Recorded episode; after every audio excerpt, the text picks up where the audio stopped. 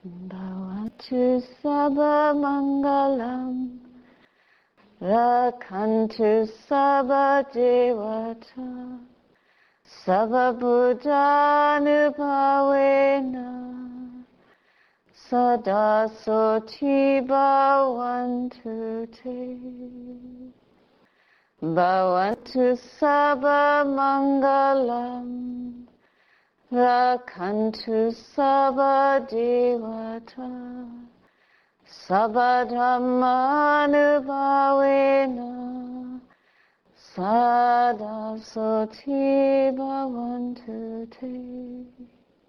Bhavantu sabha mangalam, rakhantu sabha devata, sabha sanganubhavena, sada soti bhavantu te.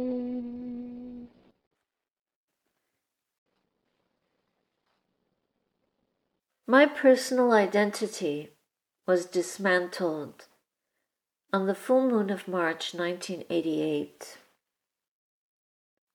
That was the day that I donned the robes of a Buddhist alms mendicant nun.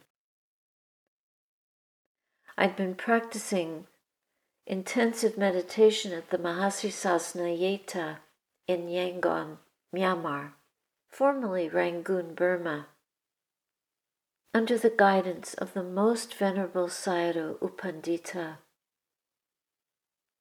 One day I took leave to visit the holiest stupa in the country, the Shwedagon Pagoda. Precious relics of the Buddha are enshrined in its golden spire, which towers ninety-nine meters over dozens of surrounding temples and shrines where you can meditate and perform pujas. I came as a pilgrim, eager to pay homage and make dedications to support my burning wish for ordination as a Buddhist nun. Such rituals are traditionally performed at the temple for the day of the week that you were born. I soon found the Thursday shrine for my day of birth, and there I made my offerings, lighting candles and incense and chanting praises to invoke the blessings of all the Buddhas of the ages for my earnest spiritual intentions. When I returned to the monastery, I approached Sayadaw and I made my request.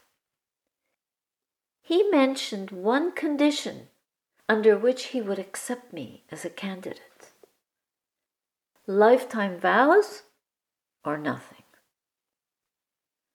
I was in my mid-thirties, so it seemed inconceivable to swear away my whole life for this practice. Sayadaw noted my hesitation. "Go think about it," he advised with great compassion. Three weeks later, while in walking meditation near his reception room, I could hear him teaching Dhamma to a group of Burmese laywomen. I quietly went in and sat at the back of the room to listen. Suddenly, I realized that Sayadaw would ask me if I had decided. I still didn't know. So I tried to leave discreetly, hoping that he would not notice. But he did notice. After dismissing the group, he invited me to approach the shrine. I bowed, and I sat respectfully in silence. "Did you decide?" he asked. "No, Sayadaw." Then he spoke as if a sword of wisdom was raised above my head. "Will you do it?" My response was life-changing. Yes, Sayadaw. He checked to see if I could be ready in three days and called the monastery nuns to come and take my measurements. My robes were quickly sewn, and on the appointed day the nuns gathered around me to chant blessings while one of their elders scraped away the last remnants of my hair with a cutthroat razor. Appearing before Sayadaw U Pandita in my freshly tailored pink robes, I felt a radiant happiness as I bowed, ready to complete the ten precept ceremony. After leading me in the recitation of the refuge chants and precepts, Sayadaw would bestow my new Pali name, which he selected according to an ancient formula. It would begin with a letter that corresponded to the day of my birth. And Sayadaw, knowing my strengths, weaknesses, and potential, would choose a fitting name to reflect a quality of mind worthy of aspiration. Sitting tensely on the teak floor that full moon day, the whirring fan blades punctuated my anticipation. But when I heard my new name, I unexpectedly blenched. Sayadaw looked surprised to see the slightly pained expression on my face. "What's the matter? You don't like your name?" he cajoled. It was a gentle but potent chastening. I knew instantly that this was not a time to negotiate any aspect of my monastic commitment, but to simply let go and humbly receive whatever was being given. With palms folded together, I conveyed my profound gratitude for this very good name. Of course, Sayadaw was not to be fooled. He had clearly read my heart. It was true. That name did not resonate with me. But I quietly supplanted such thoughts to accept it as graciously as I could and not tarnish the auspiciousness of that moment in the slightest way. The next evening, at the end of Sayadaw's Dhamma talk to our group of foreign yogis, he motioned me to wait while the others filed out. I approached Sayadaw's dais, still awkward in my new robes, and anxious that he had singled me out. Perhaps he would admonish me about my way of sitting, or how I wore the robes. I bowed. "Yes, Sayadaw?" "I want to change your name," he announced. I was stunned and curious. This was to be an added blessing for me. I liked both the sound and the meaning of this new name, Medhanandi. It meant, he explained, the bliss of sharp wisdom. This was what I was to live up to. A year later, I again experienced the impact a name can have on our mental fabrications.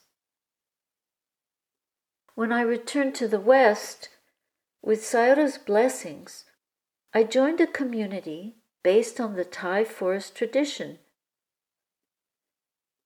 After ten years of training, monks were addressed as Ajahn, the Thai word for teacher.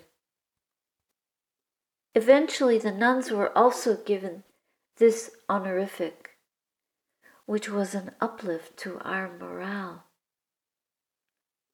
Although only a title, still, it signaled the respect due to a teacher, one qualified to lead and train younger monastics. An Ajahn receives special consideration, but at the same time shoulders greater responsibility to run the community and care for its members. As the ten-year mark approached, I worried about falling victim to self-importance and conceit if I were to use such an august title. I had seen a number of monastics succumb to this syndrome, and I was reluctant to risk the dangers of fame, gain, and power that such a title might impose. As it happened, after ten years, I took an extended sabbatical in New Zealand, and I lived there as a solitary nun. Rather than using Ajahn, I chose Ma. This was the Burmese way of address for monastic women. It seemed down to earth, personable, respectful, and safe. Little did I realize how this choice whetted the blade for my own suffering. While everyone happily addressed me as Ma, they reserved a special respect for those known as Ajahn, who at the time were all monks. That rankled. Wanting due recognition as one equally capable of transmitting the Dharma, I felt diminished, and so I became a casualty of my own making. Even when I settled on the name Ayya, the title used for nuns, nothing changed. All was not lost. For while I viscerally felt the painful tides of this process crashing into my heart, I was able to glean an insight true to the new name that Sayadaw had chosen for me. Essentially, I saw that no name, title, degree, or pedigree can confer true wisdom, authority, or self-respect. Nor does opinion, tradition, or entitlement bestow them. As the Buddha wisely instructs us, one does not become a noble one by birth. It is by one's deeds that one attains to nobility. The riches of this life derive from being true to my work as a spiritual friend, a spiritual mother and daughter of the Buddha, a devotee and supplicant of the way. My true name is the pure presence behind every name, the emptiness in which all personal identity dissolves, and where only unconditional love abides.